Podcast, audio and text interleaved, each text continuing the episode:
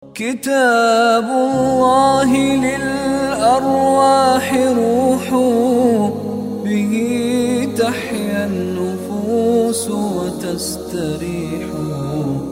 كتاب الله للأرواح روح به تحيا النفوس وتستريح. بسم الله الرحمن الرحيم. الحمد لله رب العالمين. وصلى الله وسلم وبارك على سيدنا ونبينا محمد وعلى آله وصحبه أجمعين. اللهم علمنا ما ينفعنا وانفعنا بما علمتنا وارزقنا الإخلاص والتوفيق في القول والعمل. هذا هو الدرس الثامن من دروس التعليق على تفسير البيضاوي واليوم هو الأحد الثامن عشر من شهر محرم من عام 1434 للهجرة. وقبل أن نبدأ أيها الإخوة وصلت ولله الحمد نسخ التفسير التي أخبرتكم بها وهي موجودة في فرع مكتبة الرشد هنا في مخرج سبعة. لمن ليس عنده نسخة من التحقيق الذي معنا فيمكن أن يحصل على نسخة من من هذا المكان. ووقفنا في اللقاء السابق عند قوله تعالى اهدنا الصراط المستقيم لعلنا نبدأ يا عبد الرزاق ولعلنا ننتهي اليوم لو تيسر من الفاتح. يكون جيد. بسم الله. بسم الله والصلاة والسلام على رسول آه، اقرأ في الميكروفون يا عبد الرزاق.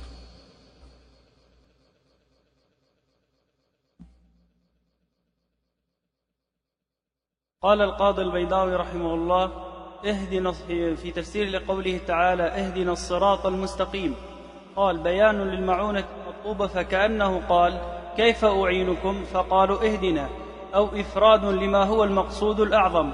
والهداية دلالة بلطف ولذلك تستعمل في الخير. وقوله تعالى فاهدوهم إلى صراط الجحيم وارد على التهكم ومنه الهداية وهوادي الوحش لمقدماتها والفعل منه هدى وأصله أن يعدى باللام أو إلى فعومل معاملة اختار في قوله تعالى واختار موسى قومه وهداية الله تعالى تتنوع أنواعا لا يحصيها عد كما قال تعالى وإن تعدوا نعمة الله لا تحصوها ولكنها تنحصر في أجناس مترتبة.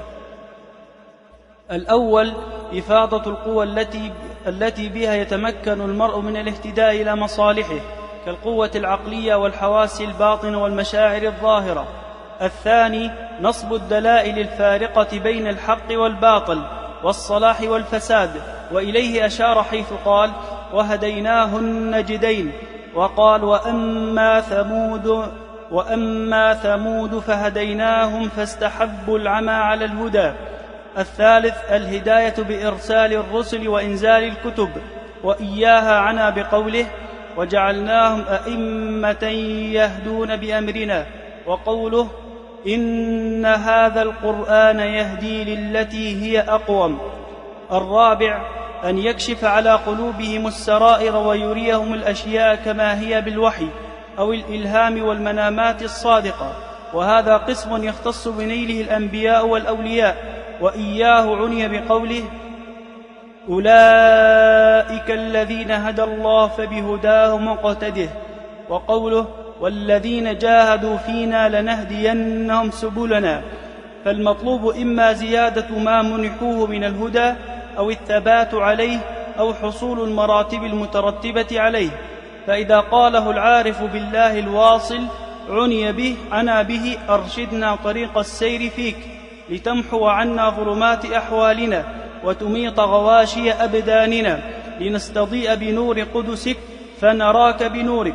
والأمر والدعاء يتشاركان لفظا ومعنى ويتفاوتان بالاستعلاء والتسفل وقيل بالرتبة. أحسنت. بارك الله فيك. بسم الله الرحمن الرحيم. البيضاوي هنا يتحدث عن قوله تعالى اهدنا الصراط المستقيم. فكلامه الذي قرأه الأخ عبد الرزاق كله يتحدث عن اهدنا فقط. تلاحظون منهجية البيضاوي في تفسير الآيات. هنا أول ما تحدث تحدث عن مناسبة الآية لما قبلها. وهذه الطريقة يعني يكاد يعني يلتزم بها في فيما مضى معنا. عندما يبدأ كل آية يذكر علاقة الآية بالآية التي قبلها. وسبق أن تحدثنا في المحاضرة الماضية عن هذا العلم وهو علم المناسبات. ولذلك ذكر الزركشي في كتابه البرهان في علوم القرآن في أول آه، في أول فن من فنون علوم القرآن وهو آه، الذي ذكره هو عن أسباب النزول. وقال اختلف العلماء هل يبدأ المفسر عندما يفسر آية بالحديث عن أسباب النزول أو المناسبة لما قبلها مناسبة الآية لما قبلها؟ فقال أن هناك بعض العلماء قالوا يأتي المفسر فيذكر سبب النزول أول شيء هذا هو المفترض. ثم يذكر بعد ذلك مناسبة الآية لما قبلها. وقول آخر بالعكس قالوا لا نبدأ بسبب النزول ثم نبدأ بالمناسبة. قال هو الزركشي وهناك قول ثالث وهو إذا كان يتوقف فهم الآية على ذكر سبب النزول فيبدأ بسبب النزول وإلا يقدم ذكر مناسبة الآية لما قبلها. البيضاوي هنا يقدم مناسبة الآية.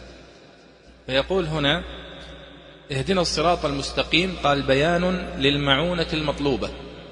فكأنه قال كيف أعينكم؟ فقالوا اهدنا أو إفراد لما هو المقصود الأعظم. فذكر هنا وجهان للمناسبة.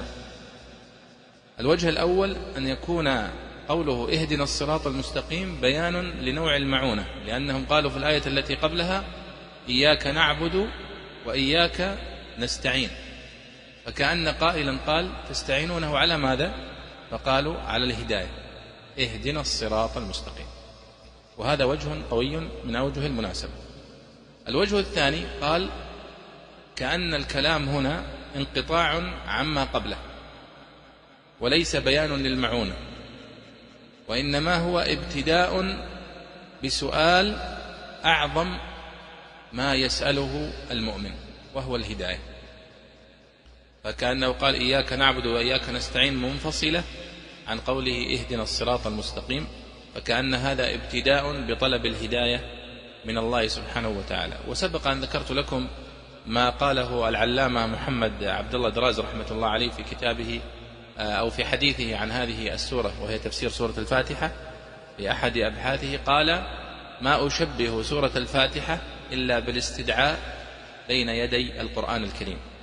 فكأن المؤمن عندما يسأل الله سبحانه وتعالى الهداية يأتي القرآن الكريم كله من من البقرة إلى آخر السورة إلى آخر القرآن استجابة لهذه الدعوة. لأن قال ولو فقدت قال لو حدث أن جاء أحد فأزال سورة الفاتحة من المصحف لالتبس على الناس سبب نزول هذا القرآن. يعني كأن قائل يقول لماذا نزل هذا القرآن؟ استجابة لماذا؟ لأن هذا موجود في هذه الآية في قوله سبحانه وتعالى اهدنا الصراط المستقيم فكأن البشر سألوا الله سبحانه وتعالى الهداية فجاءت الاستجابة بنزول القرآن كله.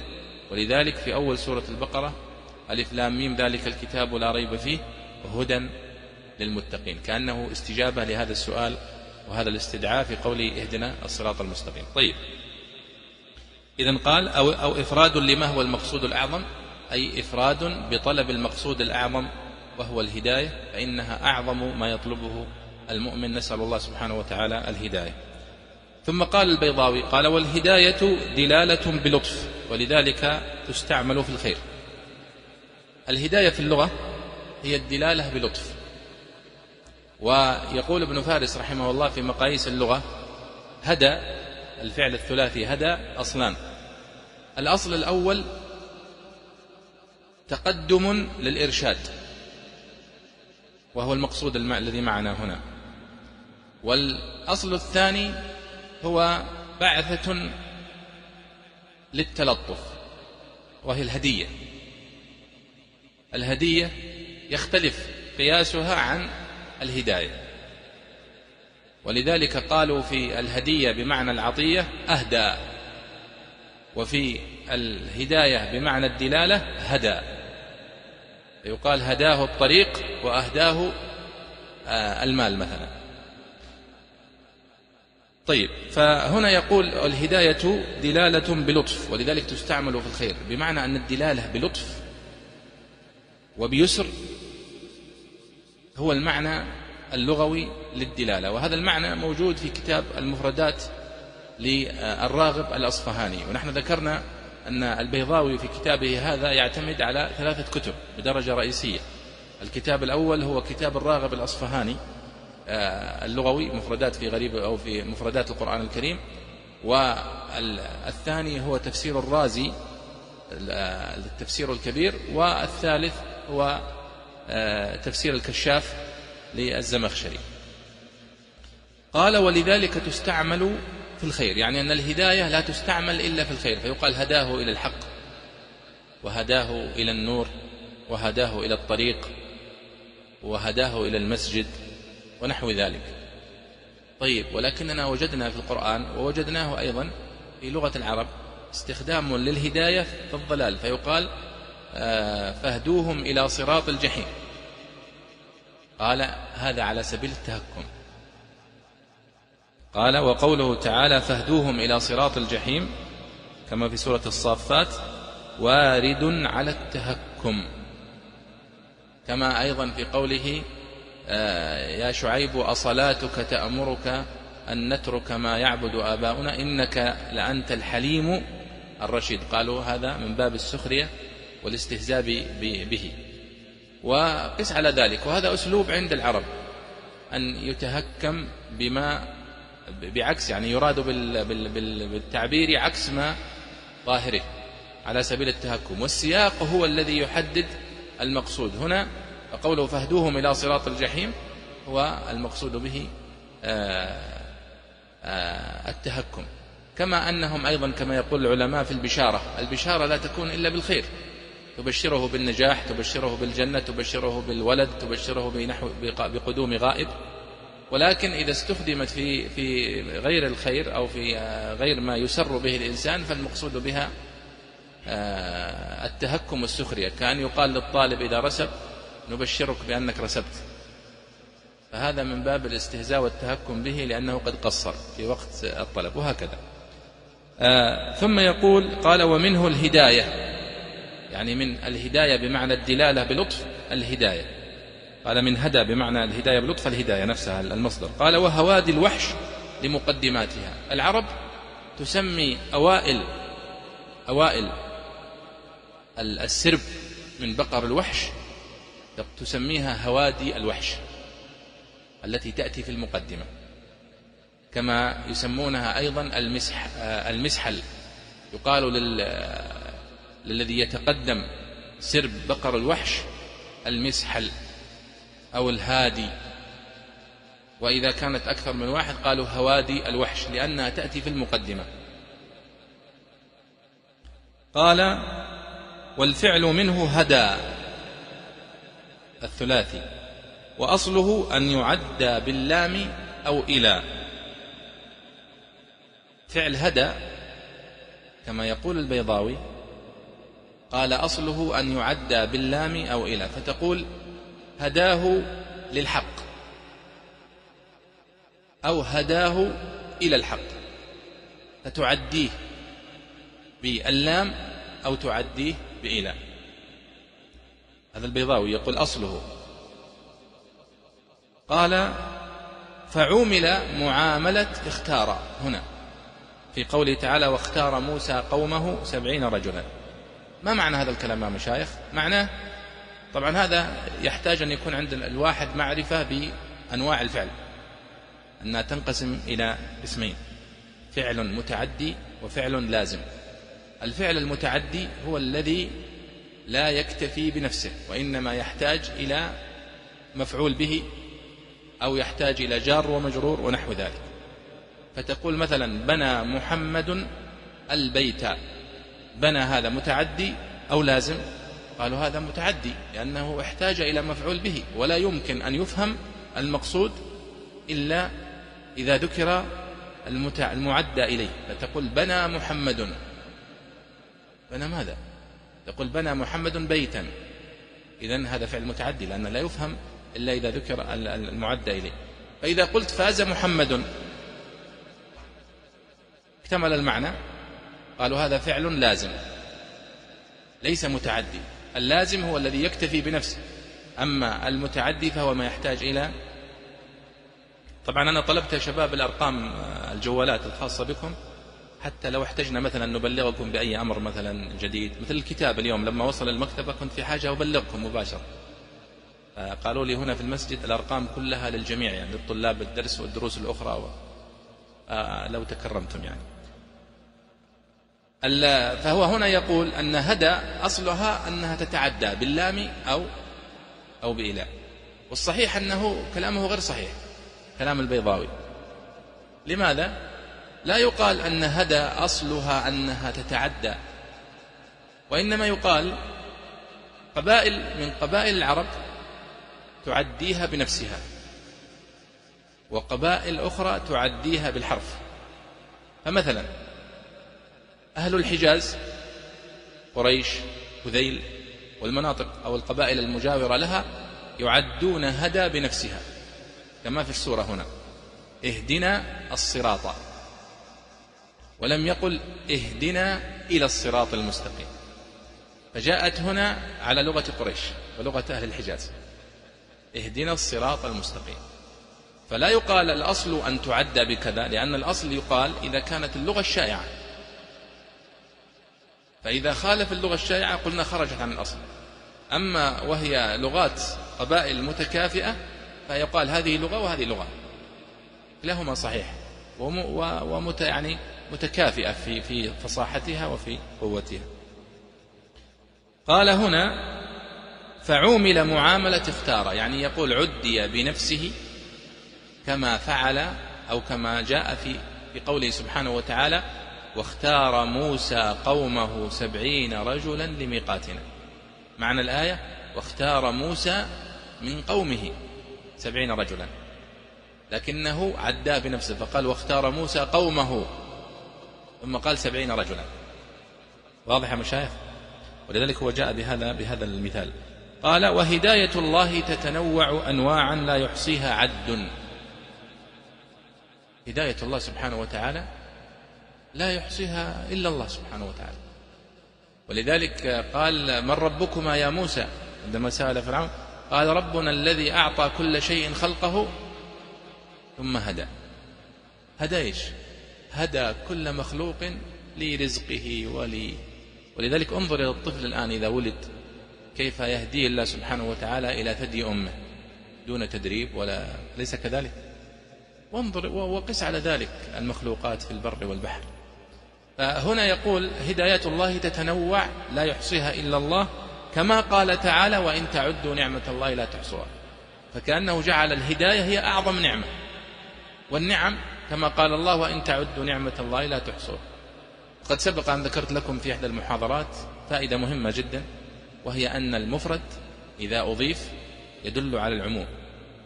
كما في قوله هنا وإن تعدوا نعمة الله لا تحصوها لأنه قد يسأل سائل ويقول طيب نعمة الله واحدة لماذا يقول لا تستطيعون إحصاءها؟ يقال لا صحيح فعلا نعمة الله هنا واحدة لكنها نعمة مفرد وأضيفت إلى لفظ الجلالة نعمة الله فأصبحت تدل على كل نعم الله سبحانه وتعالى. ولذلك عندما تقول وإن تعدوا نعمة الله ماذا تقصد بنعمة الله؟ نعمة السمع؟ نعمة لا يقول لا أنا أقصد كل نعم الله سبحانه وتعالى. كما في قوله بسم الله أنت عندما تقول بسم الله مفرد مضاف أيضا للفظ الجلالة تقصد بكل اسم من أسماء الله سبحانه وتعالى أبدا. طيب. قال كما قال تعالى وإن تعدوا نعمة الله لا تحصوها. ولكن لاحظوا هنا اجتهد البيضاوي واجتهد أيضا العلماء من قبله إلى أن يحصروا أصول النعم أو أصول الهدايات. أصول الهدايات. ذكر منها هنا البيضاوي أربع.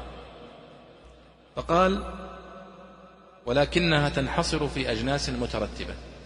وطبعا بصفة عامة العلماء يقسمون الهداية في القرآن الكريم إلى قسمين. النوع الأول هو هداية الدلالة والإرشاد والنوع الثاني هو هداية التوفيق والإلهام. فهداية الدلالة والإرشاد المقصود بها هداية الدلالة أن الله سبحانه وتعالى يدلك على الحق ويدلك على الطريق المستقيم ويبين لك طريق الضلال. ولذلك قال البيضاوي هنا الأول إفاضة القوى. هذه هداية وهذه من أنواع الهدايات.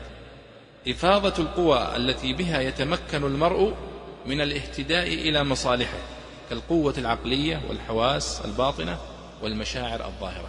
لا شك أن هذه هداية يعني أنت الآن كيف تتعلم؟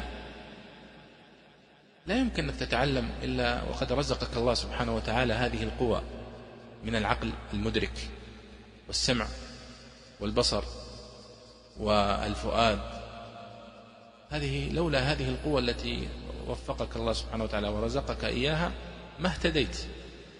يقول هذه من أنواع يعني من أنواع الهدايات ومن أعظمها إفاضة القوى التي بها يتمكن المرء من الاهتداء إلى مصالحه كالقوة العقلية العقل والحواس حواس الباطنة والمشاعر الظاهرة. طيب. والثاني من أنواع الهدايات نصب الدلائل. وهذه هداية الدلالة والإرشاد. تماما تماما يا مشايخ كاللوحات الموجودة على الطرق. الآن المرور أو الطرق وضعوا على الطرق لوحات. مكتوب هنا المطار مكتوب هنا الدمام مكتوب هنا الخرج مكتوب هنا وسط البلد وهكذا. هذه هداية الدلالة والإرشاد. وهم يملكون الصلاحيات. يعني أنت ما لك حق تروح تحط لوحة على طريق كذا بدون تصريح ولا أليس كذلك؟ هم يملكون هذه الصلاحية. وضعوا لك هذه اللوحات. طيب لو حصل أنهم وضعوا مكتوب لوحة مثلا في الطريق السريع وضعوا على اليمين مكتوب القصيم مثلا. وهو ما هو بالقصيم القصيم هذا الخرج. هنا وقعت وقع وقع الخلل في هداية الدلالة. أليس كذلك؟ وهذا سببه إما الجهل أو إرادة الإضلال أو نحو ذلك. الله سبحانه وتعالى هدانا هداية دلالة وإرشاد متكاملة صحيحة مئة بالمئة لأنها مبنية على علم ورحمة ولطف. لكن السؤال هل وزارة المواصلات تملك أنها تجبر كل واحد من أصحاب السيارات أن يسلك الطريق الصحيح؟ لا. هي كتبت لك لوحات وأنت كيف؟ فهداية الدلالة والإرشاد موجودة ولكن هداية التوفيق والإلهام غير موجودة. هذا ترجع لك أنت. إن سلكت الطريق الذي وضعته هذه اللوحات وصلت. وإما أنك ترى اللوحات مكتوب هنا القصيم يمين ثم تذهب يسار وتقول والله الطريق مشكلة في في خلل. في فعلا خلل فيك أنت. هنا يقول النوع الثاني من أنواع الهدايات قال هداية نصب الدلائل الفارقة بين الحق والباطل. والصلاح والفساد. وهذه كما قلنا هي دلالة أو هداية الدلالة والإرشاد. وإليه أشار حيث قال الله تعالى وهديناه النجدين هديناه النجدين النجدين المقصود بها طريق الحق وطريق الباطل أو طريق الضلال وطريق الهدى. والنجد هو الواضع المكان المرتفع. المكان المرتفع يقال له نجد. والمنخفض يقال له غور. كما مثلا هنا في الجزيرة يقال منطقة نجد ومنطقة تهامة أليس كذلك؟ حللت تهامة وحللت نجدا وأين وأين نجد من تهامة؟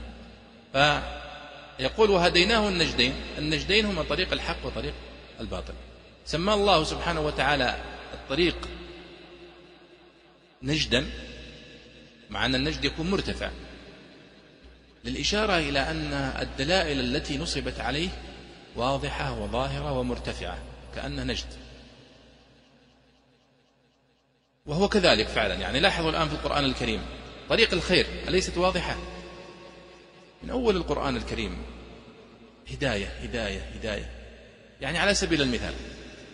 الآن اقرأوا في كتب التاريخ. مثلا على سبيل المثال هناك موسوعة كبيرة قديمة في التاريخ أنتجتها مجموعة وأنتجها مجموعة من علماء الروس شيوعيين. اقرأ كيف يتحدثون عن بداية الخلق. أصل الإنسان كيف كيف أحد يتحدث عن أصل الإنسان قرد؟ أو الموسوعة البريطانية أو الموسوعات الموجودة في العالم التي يرون أنهم هم العالم المتنور هم يتخبطون في ضلال لا يعلم به إلا الله سبحانه وتعالى. أنت من أول سورة البقرة؟ وإذ قال ربك للملائكة إني جاعل في الأرض خليفة. قالوا أتجعل فيها من يفسد فيها ويسفك الدين. هذا الحوار. كيف كيف يمكن أن يعرفه الناس؟ هذا حوار جرى بين الله سبحانه وتعالى وبين الملائكة قبل خلق البشر. لولا أن الله سبحانه وتعالى أطلعنا على هذا الحوار ما كنا لنعرف عنه شيئا. وقس على ذلك تفاصيل كثيرة. ولذلك نحن الآن ليس لدينا شك بأن أبانا آدم عليه الصلاة والسلام وأنه خلقه الله من طين ومن صلصال ونفخ فيه من روحه وأمر الملائكة أن يسجدوا له إكراما وأنه خلق من تراب وخلق ب يعني أمر الله سبحانه وتعالى. ليس له أب وليس له أم وليس له سلف من جنسه أبدا. ثم أن الله سبحانه وتعالى خلق حواء من آدم وخلق منها زوجها. هذه الحقائق اللي تشوفونها أنتم اليوم بسيطة واضحة عندكم. هي من أغلى من أغمض وأشكل المسائل عند غيركم. مجلدات مكتوبة في يبحث في الظلام أعمى يبحث في الظلام. ولكن الله سبحانه وتعالى نصب لك هذه الدلائل. قال تعال هذا أصلك وفصلك. يا أيها الناس إنا خلقناكم من ذكر وأنثى وجعلناكم شعوبا وقبائل لتعارفوا إن أكرمكم عند الله أتقاكم. يا سلام. شوفون رأيتم هذه المبادئ يا أخواني؟ ما تجدونها ترى في الكتب الكتب يعني الوضعية التي وضعها البشر. واليوم يقولون سقراط وأرسطو والمعلم الأول والمعلم الثاني والعقل الأول والعقل الثاني والعقل العاشر أعمى يبحث في الظلام. أنت عندك هذه الهداية العجيبة. ولذلك نحن عندما نقول اهدنا أطال الحديث فيها البيضاوي لأن فعلا هي عليها هي بداية الإضاءة في تاريخ المسلم وفي حياة المسلم وفي طمأنينة المسلم. أن يعرف حقيقة خلقه وحقيقة معاده في الآخرة كيف؟ ولذلك انظر القرآن الكريم عندما يقول البيضاوي هنا نصب الدلائل الفارقة بين الحق والباطل والصلاح والفساد. صحيح فعلا. القرآن الكريم من أوله إلى آخره ذكر الله لنا قصص الأنبياء السابقين وذكر أهل أهل الحق وأهل الباطل وبين الله سبحانه وتعالى كل القصص التي وردت في القرآن الكريم كلها العاقبة فيها للمتقين. ويذكر الله حتى يذكر لك الله سبحانه وتعالى الخطبة التي يخطبها الشيطان بعد انتهاء الحساب. نقل مباشر من ساحات يوم القيامة. وقال الشيطان لما قضي الأمر لاحظوا وقال الشيطان ما هو ما قال هو سيقول هذا في المستقبل. ولكن الله يعبر بالماضي عن المستقبل لأنه في حكم الماضي بالنسبة له سبحانه وتعالى ليقين تحققه. طيب قال البيضاوي هنا قال حيث قال وهديناه النجدين. يعني يقصد في قوله وهديناه النجدين أن هذه الهداية الموجودة في قوله وهديناه النجدين المقصود بها نصب الدلائل التي تفرق بين الحق والباطل. قال وقال وأما ثمود فهديناهم فاستحبوا العمى على الهدى. أيضا هذه الهداية الموجودة في الآية في قوله وأما ثمود فهديناهم أي ماذا؟ أي هديناهم هداية دلالة وإرشاد ووضحنا لهم الحق من الباطل ولكنهم استحبوا العمى على الهدى. طيب. قال والثالث يعني النوع الثالث من, من أنواع الهدايات العظيمة قال الهداية بإرسال الرسل وإنزال الكتب. وإياها عنا يعني الله سبحانه وتعالى بقوله وجعلناهم أئمة يهدون بأمرنا. وقوله إن هذا القرآن يهدي للتي هي أقوم وهذه الهداية مختصة بالوحي ومن جاء به وهم الأنبياء عليهم الصلاة والسلام. وهذه الهداية هداية إرسال الرسل وإنزال الكتب مختص الله سبحانه وتعالى به. لا أحد يرسل رسل ولا أحد ينزل كتب إلا الله سبحانه وتعالى. ولا يأتي بها عنه إلا الأنبياء عليهم الصلاة والسلام. وأيضا الأنبياء عليهم الصلاة والسلام جاءوا بهداية الدلالة والإرشاد فقط. النبي صلى الله عليه وسلم عندما كان يدعو عمه عليه علي علي أو أبو طالب أو أبا طالب كان عليه الصلاة والسلام حريصا على هدايته. وربما أنه أرهق نفسه أكثر من اللازم. الله سبحانه وتعالى قال فلعلك باخع نفسك على آثارهم إن لم يؤمنوا بهذا الحديث أسفا. لا تقتل نفسك من أجل عدم هدايته. وقال ليس عليك هداهم ولكن الله يهدي من يشاء. فإذا لاحظوا الآن في القرآن الكريم وهذه من الآيات التي آه، تجدونها في كتب المشكل أو دفع التعارض في القرآن الكريم. كيف؟ تأتي في موضع فيقول الله سبحانه وتعالى وإنك لتهدي إلى صراط مستقيم. فيثبت للنبي صلى الله عليه وسلم أنه يهدي إلى صراط مستقيم. ويأتي في آية أخرى فيقول ليس عليك هداهم. ويقول في آية أخرى إنك لا تهدي من أحببت ولكن الله يهدي من يشاء. فيأتي سائل ويقول سبحان الله في تعارض في القرآن. كيف يثبت الهداية للنبي في موضع وينفيها في موضع؟ وهذا بالمناسبة وقع فيه طوائف كثيرون. بهذا الفهم الخاطئ. فيقال بكل بساطة أثبت له هداية الدلالة والإرشاد ونفى عنه هداية التوفيق والإلهام لأنه لا يملكها إلا الله سبحانه وتعالى. ولو كان النبي صلى الله عليه وسلم يملك هداية التوفيق لهدى عمه أبا طالب لذلك لاحظوا كيف الله يصطفي ويختار. فمنع الهداية هداية التوفيق منعها عن آه، أبي لهب. ومنعها عن أبي جهل ومنعها عن أبي طالب مع أن أبا طالب كان له آه، مواقف إيجابية في خدمة النبي صلى الله عليه وسلم في الدعوة. وهدى إلى الإسلام بلال وسلمان وصهيب رضي الله عنهم مع أنهم كانوا من الموالي الذين لا تنظر إليهم قريش إلا بازدراء ويعني سخرية. طيب قال آه، والرابع هذه النوع الرابع من أنواع الهداية. قال أن يكشف على قلوبهم السرائر ويريهم الأشياء كما هي بالوحي أو بالإلهام والمنامات الصادقة. وهذا قسم يختص بنيله الأنبياء والأولياء. وإياه عنا بقوله أولئك الذين هدى الله. هم الأنبياء عليهم الصلاة والسلام وأتباع. فبهداه مقتده وقوله والذين جاهدوا فينا لنهدينهم سبلنا. إذا النوع الرابع قال أن يكشف لهم ما لا يكشف لغيرهم إما بالوحي أو بالإلهام كما فعل مع الأنبياء عليهم الصلاة والسلام.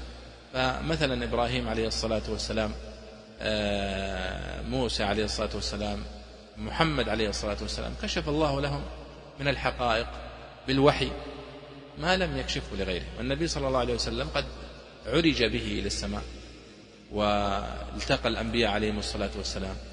وأيضا أما بالأنبياء عليهم الصلاة والسلام في المسجد الأقصى. هذه أشياء ما تحصل لغير الأنبياء عليهم الصلاة والسلام.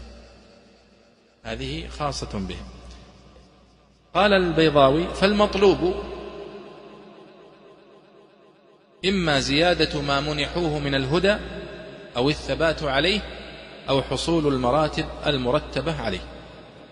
حلو. يعني الآن عندما يصلي الواحد منا الآن أنت مسلم. وما وقفت بين يدي الله وصليت وأتيت للصلاة إلا وأنت مسلم أصلا. وقد هداك الله. فما معنى أن تقول اهدنا الصراط المستقيم؟ طيب أنت هداك الله. ما معنى أن تكرر اهدنا؟ طيب.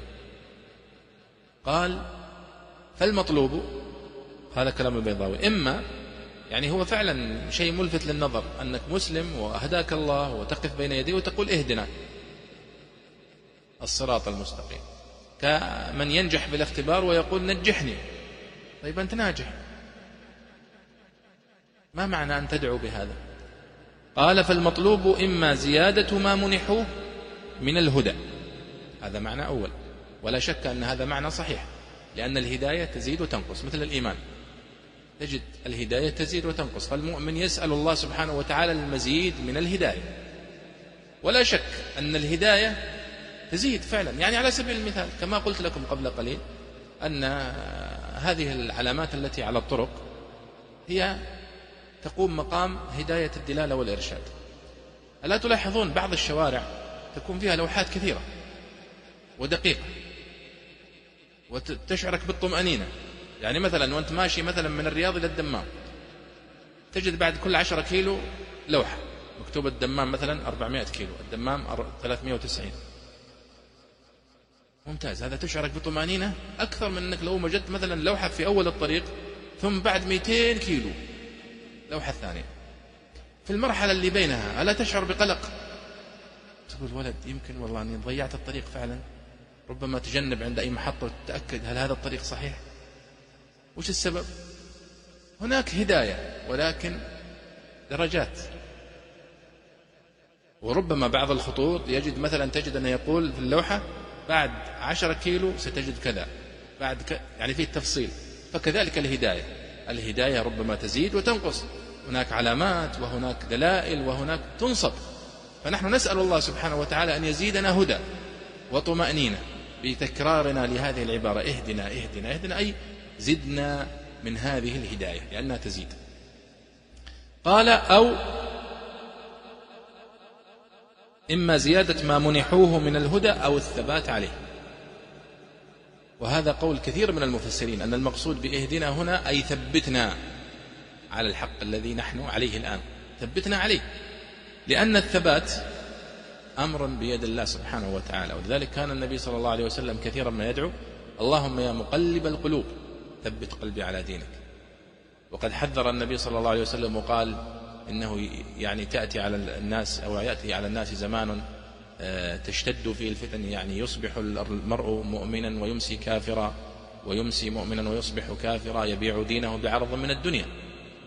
فيسأل المؤمن الثبات في هذه الآية اهدنا أي ثبتنا. طيب. قال أو حصول المراتب المرتبة عليه. يعني الآن كأنك عندما تقول اهدنا أنت وأنت على طريق الهداية كأنك تقول اللهم ارزقني ما يترتب على هذه الهداية من النعيم ومن الخير ومن الفضل. طيب هذه احتمالات ثلاثة وكلها صحيح تحتملها الآية. أن يكون المقصود الزيادة من الهداية والثبات عليها وحصول ثمرتها في الآخرة. وليس هناك تعارض في هذه المعاني. وإذا كانت هذه المعاني التي تحتملها اللفظة في القرآن الكريم غير متعارضة فإنه يحمل عليها كلها. وهذه قاعدة من قواعد المفسرين أن إذا احتملت اللفظة أكثر من معنى ليس بينها تعارض وكلها صحيحة وتدل عليها الآية فإنها تحمل عليها. طيب يدخل بنا الآن البيضاوي في شغل الصوفية. قال فإذا قال العارف بالله الواصل عنا أرشدنا طريق السير فيك لتمحو عنا ظلمات أحوالنا وتميط غواشي أبداننا لنستضيء بنور قدسك آه، فنراك بنورك. هذا الكلام حقيقة يمكن مر معنا أكثر من مرة في المرات الماضية وسيمر كثيرا. البيضاوي هذه هذه العبارات عبارات صوفية. الصوفية عندهم عبث. في توحيد العبادة. مقسمين الإخوان مقسمين السائرين إلى الله سبحانه وتعالى إلى مراتب. تذكرون كتاب الهروي إسماعيل الهروي اللي هو منازل السائرين الذي شرحه ابن القيم في كتاب مدارج السالكين. الصوفية يقسمون السائرين إلى ثلاث مراتب. المرتبة الأولى مرتبة العابدين. هذولا سنة أولى في العبادة. العابدين. والمرتبة الثانية المريدين. ولذلك تجدون بعض الكتب سراج المريدين وتسمعون المريد والمريد والشيخ والمريد. المريد عندهم رتبة زي رتبة زي الكاراتيه وزي العسكرية. والرتبة والمرتبة والطبقة الثالثة طبقة العارفين. هذولا خلاص خريجين إلا شيء. على وشك التخرج. فالمرتبة الأولى مرتبة العابدين قالوا مقسمين إلى سبع تقريبا آه، سبع مراتب. المرتبة الأولى هي التوبة. المرتبة الثانية الورع. المرتبة الثالثة الزهد. المرتبة الرابعة الصبر التوكل الرضا الحرية. هذه مراتب العابدين. والعابدين هم أشبه ما يكونون اللي ما زالوا في الابتدائية عند الصوفية. طبعا هذا بدعي تقسيم بدعي لسبب وهي أن العبادة توقيفية. إدخال العقل فيها بدعة. مثال يعني هل يمكن أحد الآن يقول والله صلاة الظهر أربع ركعات؟ نصبر عليها في أيام البرد. لكن أيام الحر خليها ركعتين. ما هم يقصرون الرسول صلى الله عليه وسلم كان يقصر في السفر؟ خلاص نقصر. لأن تأتينا مشقة في الحر كمشقة المسافر. هل يقبل هذا من أحد؟ دخل عقله؟ فيه ولذلك يقول علي بن أبي طالب لو كان الدين بالعقل أو بالرأي لكان باطن الخف أولى بالمسح من ظاهرها. يعني أنت الآن في البرد الأيام ونحن في أيام برد عندما تمسح على الخفين تمسح على ظهر الخف ولا على باطن الخف؟ على ظاهره صح؟ طيب الذي يلامس الأرض ويلامس النجاسة ويحتاج إلى أنك تمسحها باطنها من تحت ولا من فوق؟ من تحت. لو كانت المسألة بالعقل وبالرأي كان ظاهر باطن الخف أولى. لكن نحن المسألة ليست بالعقل هذه توقيفية. الرسول مسح ظاهر الخف مسحنا ظاهر الخف. ولذلك عائشة رضي الله عنها عندما سألتها إحدى إحدى النساء فقالت لها لماذا؟ النساء يقضون الصيام ولا يقضون الصلاة. إذا أصابت إذا أصابتهن أو يصاب خرج منهن الدم. فعلا هذا سؤال. المرأة إذا إذا أصابها الحيض أو إذا خرج منها الحيض لا ت... فإنها تتوقف عن الصلاة. فإذا انقطع الدم تصلي تبدأ في الصلاة من جديد. يعني لا تقضي الصلاة الفائتة. لكنها تؤمر بقضاء الصيام في الصيام إذا أفطرت في أيام محددة من رمضان تقضي. فواحدة يعني تريد تسأل فعلا شيء ملفت للنظر. لماذا نقضي الصيام ولا نقضي الصلاة؟ طبعا لا شك أن واضح الحكمة أنها ظاهرة لأن لو كانت تقضي المرأة الصلاة لكان في ذلك مشقة كثيرة لأن تتكرر عليها في كل شهر كل شهر كل شهر. لكن في رمضان شهر في السنة فيعني قضاءه يسير. فماذا قالت عائشة رضي الله عنها؟ قالت أحرورية أنت؟ يعني يقول يعني تقصد بكلامها لماذا تدخلين العقل في العبادة؟ العبادة لا مجال للعقل هنا فيها توقيفية. أمرنا الله أن نصلي الظهر أربع نصلي أربع نقصر في السفر نقصر نصلي المغرب ثلاث. المغرب لا تقصر في السفر. يعني لاحظوا الآن هل نحن في السفر نقصر المغرب ثلاث؟ آه، ركعة ونص؟ ما ما أحد قال بهذا. المسألة التوقيفية. هنا الصوفية قسموا هذه هذه المراح أو مراتب العباد. يعني هل يمكن الآن لو لو وجدنا رجلا تقيا صادقا دائما يسابق الإمام في الصف الأول ويخشع وعليه سيماء الخشوع نقول هذا عابد درجة أولى. مثلا فنأتي إلى شخص يأتي فيدرك الإقامة فنقول هذا عابد درجة ثانية. واحد دائما مفوت. مثلي. فنقول هذا درجة ثالثة مثلا. هذا عبث وإدخال تقسيمات ما ليس هناك أي توقيف فيها لم يثبت فيها أحاديث صحيحة. الصحابة رضي الله عنهم النبي صلى الله عليه وسلم لم يكن أحد يقسم العبادة إلى هذه الطبقات كما يفعل الصوفية الصوفية يأتون ويقولون يلا العباد هذه طبقة العابدين هم ما زالوا في البداية. فيحثونهم على الصبر وعلى التوكل وعلى الرضا وعلى ولا يجد فيها الذي يراقب. أي مشكلة؟ يقول التصوف هذا كويس. يعني ذكر وأذكار. لكن بس إذا ضبطوا مسك الخط انتقلوا بها إلى المرتبة الثانية مرتبة المريدين. ما زال عنده نوع من التعلق ولكن يدخل في يعني خرافات ويدخل في قضايا ما أنزل الله بها من سلطان حتى يدخلونه في المرتبة الثالثة العارف. العارف ويقول هنا الواصل تلاحظون يقول قال فإذا قاله العارف بالله الواصل الواصل قالوا هذا خلاص سقطت عنه التكاليف. ما عاد يحتاج أن يصلي ولا يصوم خلاص حتى يقولون في مرحلة أنه التحم ذلك الاتحادية هؤلاء من هذه الطبقة. اتحد الخالق بالمخلوق. و... وعندهم عبارات رادم ليتني كنت ردما رادم ومردوم الجمع والفرق. الجمع السحق والمحق. الجمع إذا أصبح متصل بالله خلاص أصبح كأنه الله اتحد به. والفرق إذا رجع للناس واختلط بالناس. كلام سخيف ما يسوى هللة. في في ميزان العلم. آه، الشاهد يا إخوان هذه العبارات علشان تكونون في الصورة يعني. عندما تسمعون البيضاوي يقول العارف العارف ما تمشي عليكم.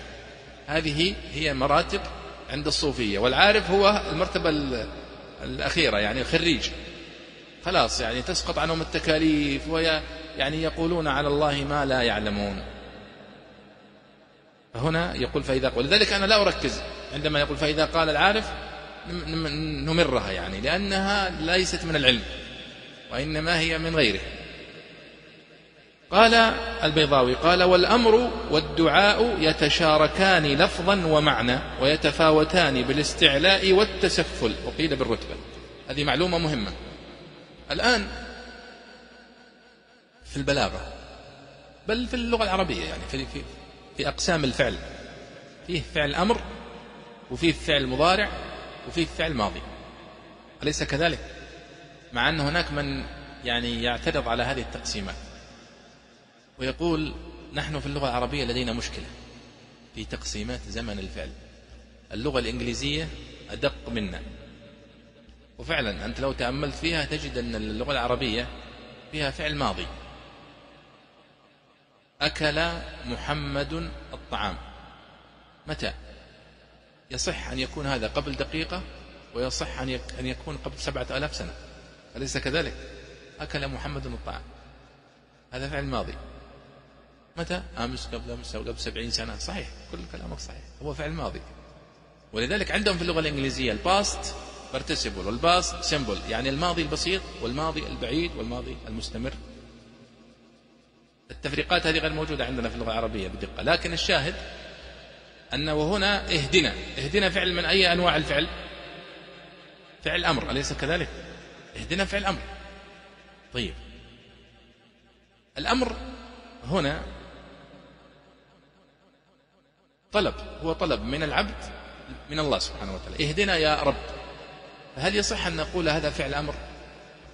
هذا أمر من العبد لله سبحانه وتعالى أن يهديه. اهدنا.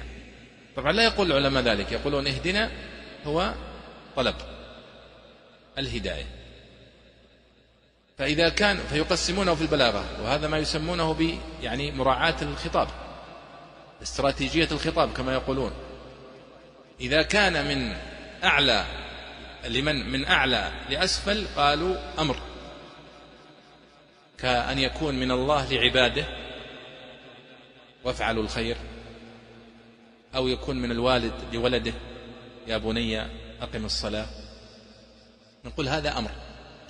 فإذا كان من الأسفل للأعلى يعني كان يكون من العبد إلى الله سبحانه وتعالى أو من الابن لوالده فنقول هذا طلب أو دعاء. إذا كان من العبد لله سبحانه وتعالى كما هو هنا اهدنا هو دعاء. فإذا كان من من شخص مساوي إلى شخص ند له سمي التماسا. وهذا هو ما يناقش العلماء في علم البلاغة. إذا كان الفعل الأمر إلى من هو أعلى قلنا هذا دعاء إلى من هو دونه قلنا التماس آه، إلى من هو مساوي قلنا التماس إلى من هو دونه قلنا أمر. فيقول البيضاوي هنا قال والأمر والدعاء يتشاركان لفظا. صدق فعلا. هو نفس الفعل. اهدنا هو فعل أمر. مثل أعطنا وأي فعل أمر سواء كان لمن فوقك أو دونك أو مساوي لك. قال فهم يتشاركان لفظا ومعنى ويتفاوتان بالاستعلاء والتسفل. يعني يقصد أنهم يتفاوتان في الفكرة اللي ذكرت لكم. إما أن يكون من أعلى لأدنى أو من أدنى لأعلى أو من مساو إلى مساو فهناك فرق بين الدعاء والأمر. الأمر هو لمن هو دونك والدعاء لمن هو فوقك. وقيل بالرتبة يعني الفرق بينهما بالرتبة. وهذا على كل حال واضح الفكرة أن الفرق بين هذه آه، هو في درجة الخطاب. إذا كان لله فهو دعاء إذا كان لوالدك فهو آه، يعني التماس وطلب إذا كان لمساو لك فهو أمر آه، التماس إذا كان لمن هو دونك فهو أمر. طيب. قال البيضاوي تفضل اقرأ يا عبد الرزاق. والصراطها. والصراط. من سرط الطعام إذا ابتلعه فكأنه يسرط السابلة.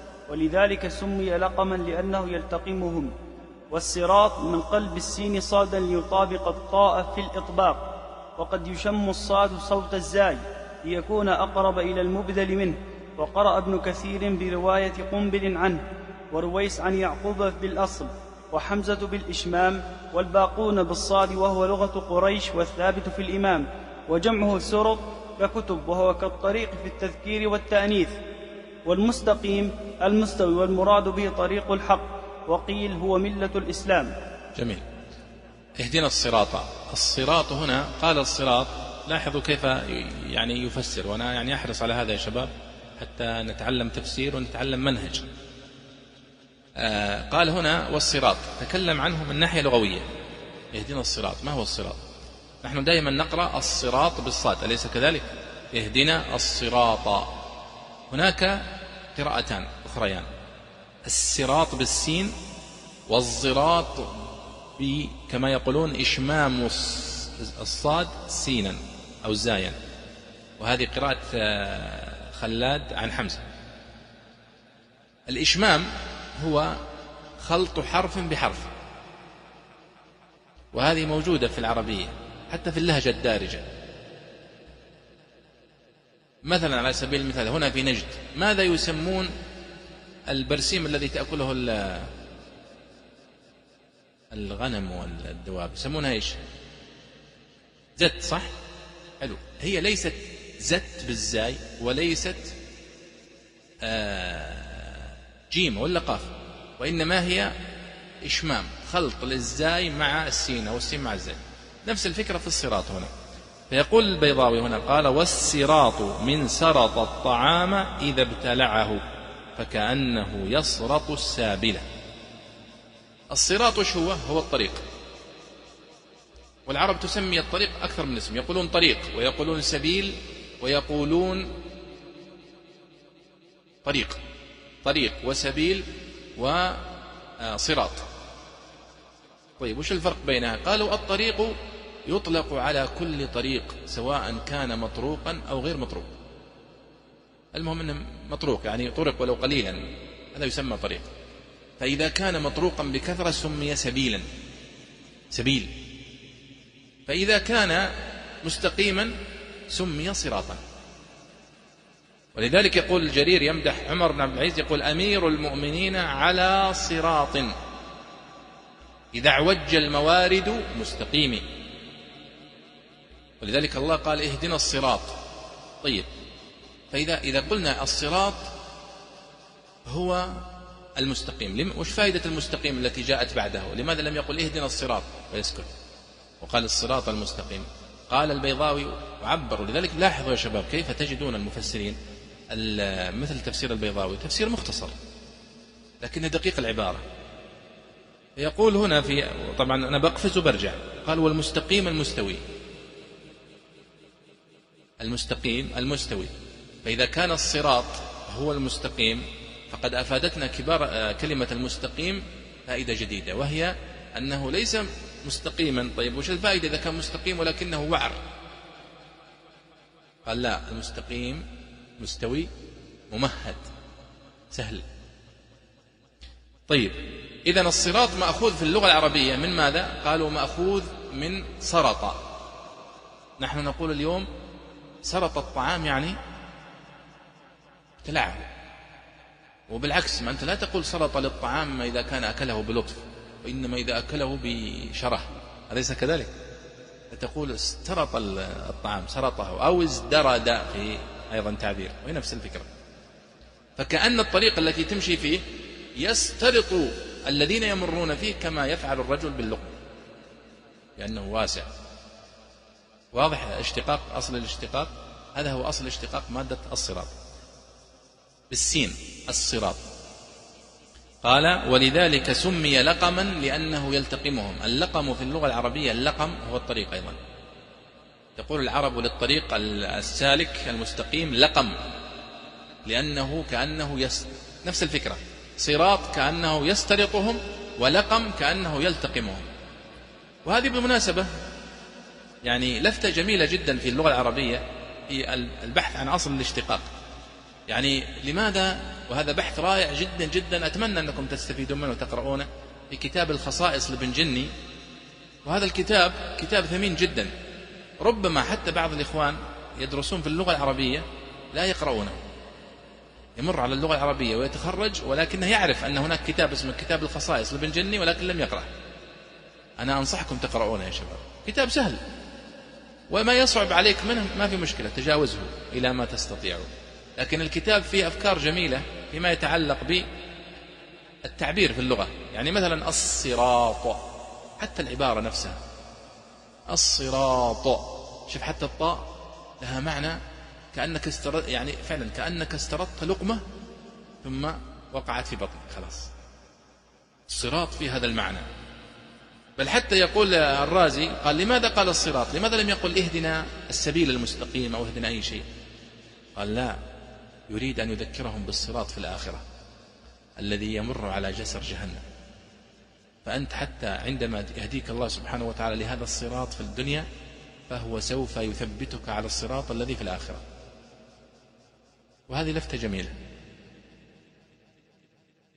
العرب في لغتها وهذا ابن جني يقول وغيره تشعر أن هذه اللغة لغة من الله ليست لغة من وضع البشر لأنه مراعى فيها حتى الصوت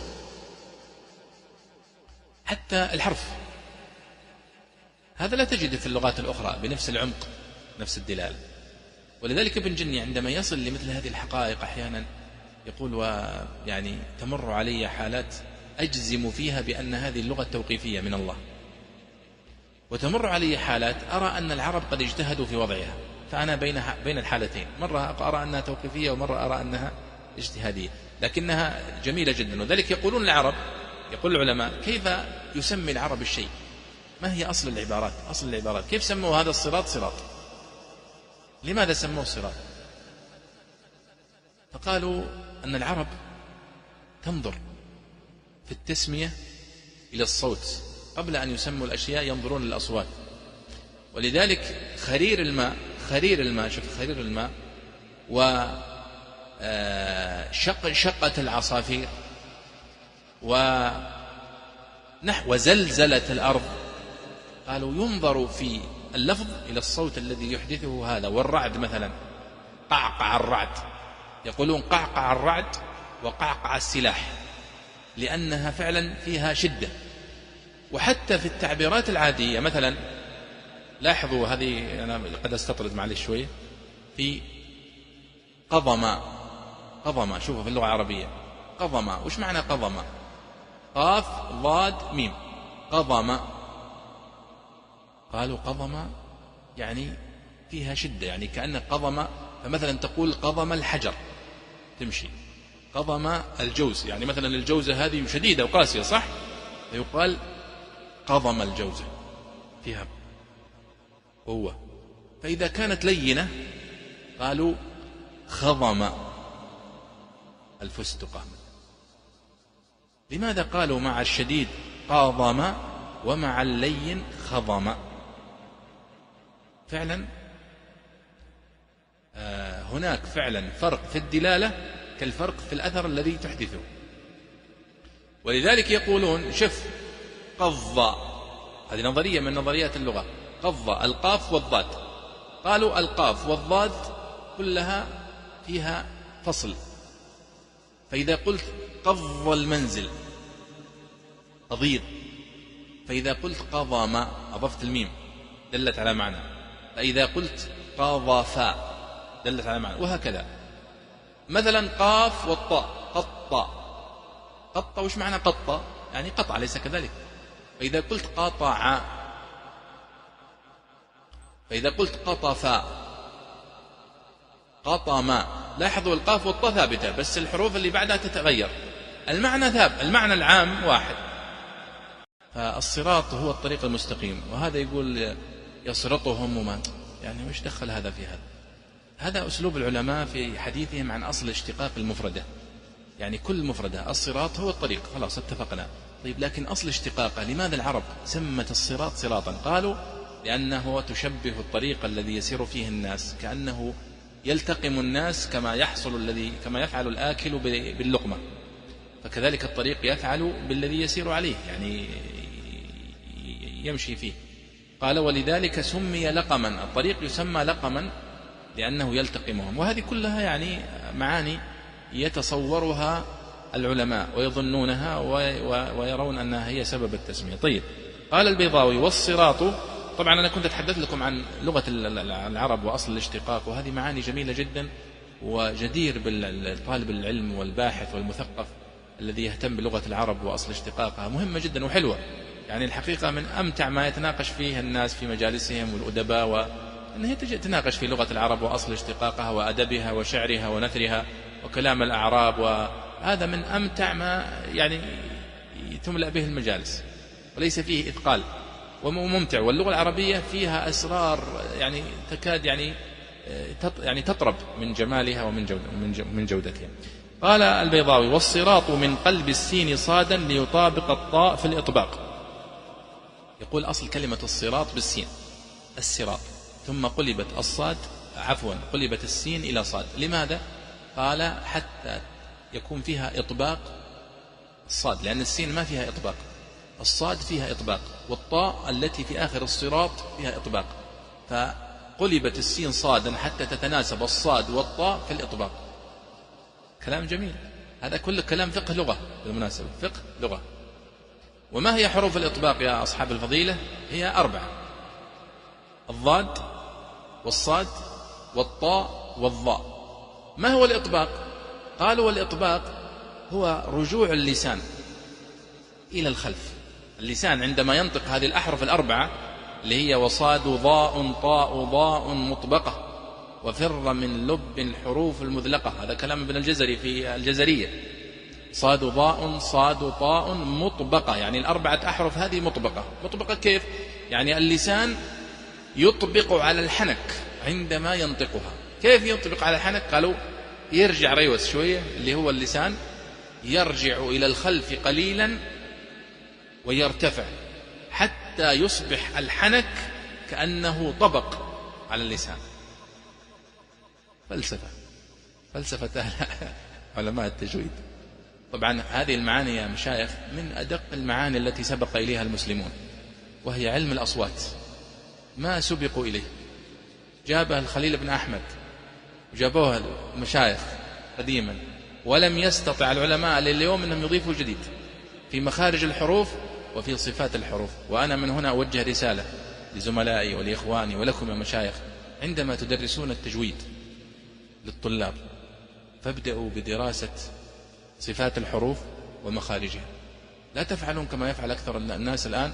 حتى الكتب أصبحت الكتب الصغيرة المختصرة التي تدرس للطلاب اليوم يبدأ بالإدغام والإظهار والإخفاء أحكام النون الساكنة والتنوين ثم في الأخير يجي صفات الحروف ومخارجها وربما ينتهي الفصل فيحذفونها. فيشعر الطلاب أنها ما هي مهمة. هذه مهمة جدا. وبالمناسبة هي تدرس في ثلاث جهات اللي هي صفات الحروف ومخارجها تدرس في التجويد لمن يقرأ القرآن وهي الأصل. وعلماء التجويد هم الذين سبقوا إليها سبقوا اللغويين وغيرهم. اثنين تدرس في اللغة العربية في مادة الصوتيات. وهناك معامل تدرس فيها مخارج الحروف وصفاتها. وتدرس في اللغة في كلية اللغة الإنجليزية أو في, في كليات اللغات والترجمة. تدرس في المعامل الصوتيات أيضا. وش الصوتيات في النهاية؟ هي دراسة الصوتيات مخارج الحروف وصفاتها. للأسف الشديد أن يهتم بها الذين يدرسون اللغة الإنجليزية واللغة الفرنسية واللغات يهتمون بها لأن لا تقوم اللغة إلا بها. عندما تأتي فتدرس الأي والإه هي نفسها في الفرنسية ولا في العربية. ويسمونها يعني البرونانسيشن وال phonetic والصوتيات. نفسها اللي عندنا في التجويد يا شباب. اللي يدرسون تجويد تراكم أنتم الأصل. وهذول اللي يدرسون ال pronunciation والأشياء هذه في اللغة الإنجليزية هم تلاميذكم وأتباع لكم. فالعلماء قد شرحوا هذه الحنجرة وعرفوا مخارج الحروف والصفات وكل حرف من الحروف ما هي الصفات التي يتصف بها والتي إذا اختلت هذه الصفة دخل مثلا على سبيل المثال الصراط. لاحظ عندما تقول اهدنا الصراط صاد فيها إطباق وفيها استعلاء. عندما تقول الصراط صار في السين فيها همس السين فيها همس. ليس موجود في الصاد. وهكذا. الشاهد أن هذه هي مقصود البيضاوي رحمه الله عندما قال هنا والصراط من قلب السين صادا ليطابق الطاء في الإطباق. هذا لكي تتناسب صوتيا وتدل على المقصود أيضا. الصراط نحن قلنا أن الصراط هو الطريق المستقيم والصراط في الآخرة هو الطريق الذي بين فوق فوق متن جهنم. من لابد أن يجوزه كل واحد. فمن وفقه الله ونجا نسأل الله أن يجعلنا وإياكم منهم. ومن وقع وقع في النار. قال وقد يشم الصاد صوت الزاي ليكون أقرب إلى المبدل منه. حلو. قلت لكم أن الإشمام الإشمام هو بمعنى الخلط. اللغة الإشمام الخلط. فيقال يشم يشم الصاد صوت الزاي. يعني يخلط بالصاد صوت الزاي. والإشمام أيضا يطلق أيضا على ضم الشفتين على الحركة المرفوعة المضمومة. فمثلا عندما تقف على حركة بالضم مثلا آه مثلا صراط مستقيم صراط مستقيم. صراط مستقيم. حركة الميم ما هي حركة الميم؟ صراط مستقيم. ضم ليس كذلك. لكن إذا وقف عليها القارئ فقال صراط مستقيم. لا يعرف الذي ينظر إليك ما هي حركة الميم التي وقفت عليها. صراط مستقيم. وش الحركة هذه؟ فماذا يقولون في الإشمام؟ يقول هكذا لاحظوا. صراط مستقيم. فيضم الشفتين. بعد الوقف صراط مستقيم. فالذي ينظر إليك يقول يا الميم هذه لو كانت تحركت كانت ضمة. وهذه من دقائق عناية أهل اللغة والتجويد. ويسمونها الإشمام. لكن الإشمام الذي يقصده البيضاوي هنا هو خلط الحرف بالحرف. وهي قراءة كما قلت لكم حمزة.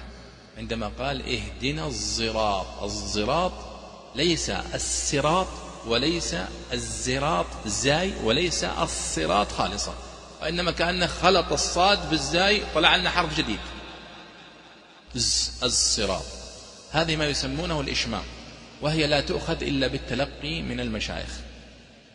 طيب قال وقد يشم الصاد يعني يخلط الصاد صوت بصوت الزاي. ليكون أقرب إلى المبدل منه. كيف؟ هذه تراها كلمة جميلة جدا جدا. الآن ما قلنا قبل قليل أن الصراط أصلها الصراط بالسين. أليس كذلك؟ طيب حلو. حمزة ماذا فعل؟ قال أنا ما برجعها سين. ما بقول الصراط كما يقرأ البعض؟ لا. أخلي أحول الصاد قربها للزاي ليش؟ قال أنا بحاول أقرب إلى السين. أنا ما برجعها سين بس بقرب للسين شوي. لأن الزاي أقرب إلى السين من الصاد. فلسفة ها؟ لكن هذا هو مقصودهم بالإشمام. إشمام الصاد زايا والعلة. قالوا العلة لكي تقترب من أصل الكلمة لأنها كانت بالسين أصلا. يحاول حمزة يقول للذي يسمعه ترى أصل هذه الصاد سين قبل أن تتحول إلى صاد. وهذه بالمناسبة طبعا كتب فيها الحقيقة عدد من الباحثين منهم الدكتور غانم قدوري الحمد له كتاب قيم جدا الدراسات الصوتية عند علماء التجويد. كلام جميل وهذا كتاب ثمين جدا وهو رسالته للدكتوراه لكنني أزعم أنه ما يزال هناك مجال للبحث خاصة عند المتخصصين في اللغة العربية. النحو في لغة اللغة العربية. هناك أسرار كثيرة ما زالت موجودة في تعاملات القراء مع آه، اللغة العربية.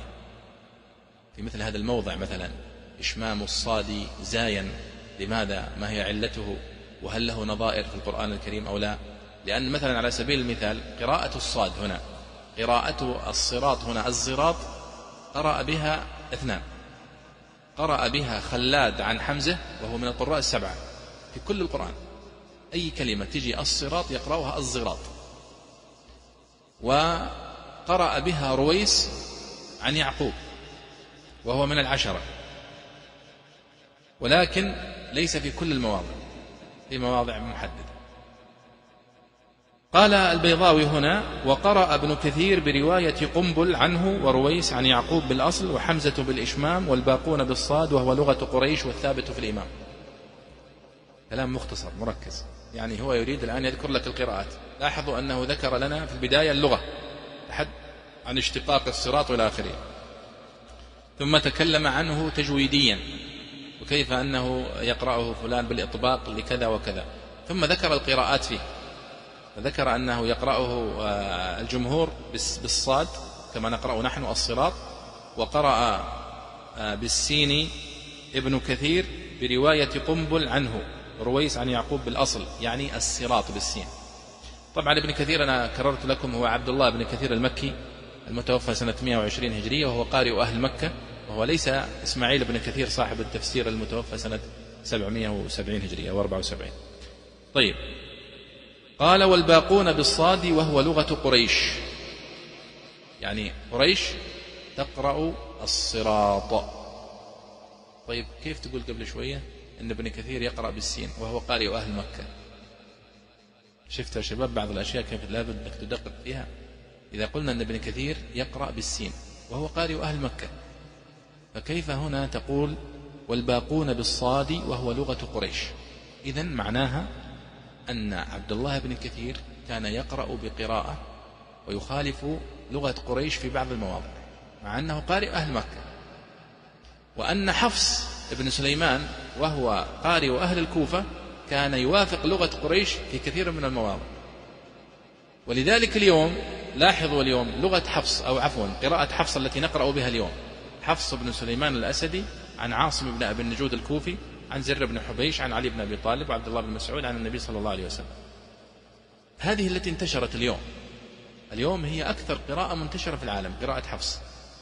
في الخليج العربي في آه، العراق اليوم في آه، في مصر في آه، جزر في يعني الشرق الاتحاد السوفيتي الجمهوريات الإسلامية كلها يقرؤون برواية حفص. في المغرب والجزائر وتونس يقرؤون برواية ورش عن نافع. مع أن قراءة ورش عن نافع قراءة أهل المدينة. أخذوها من المدينة. لكنهم أخذوا بمذهب أهل المدينة في القراءة وأخذوا بمذهب أهل المدينة في الفقه. ولذلك تجد أهل المغرب وكلهم مالكية.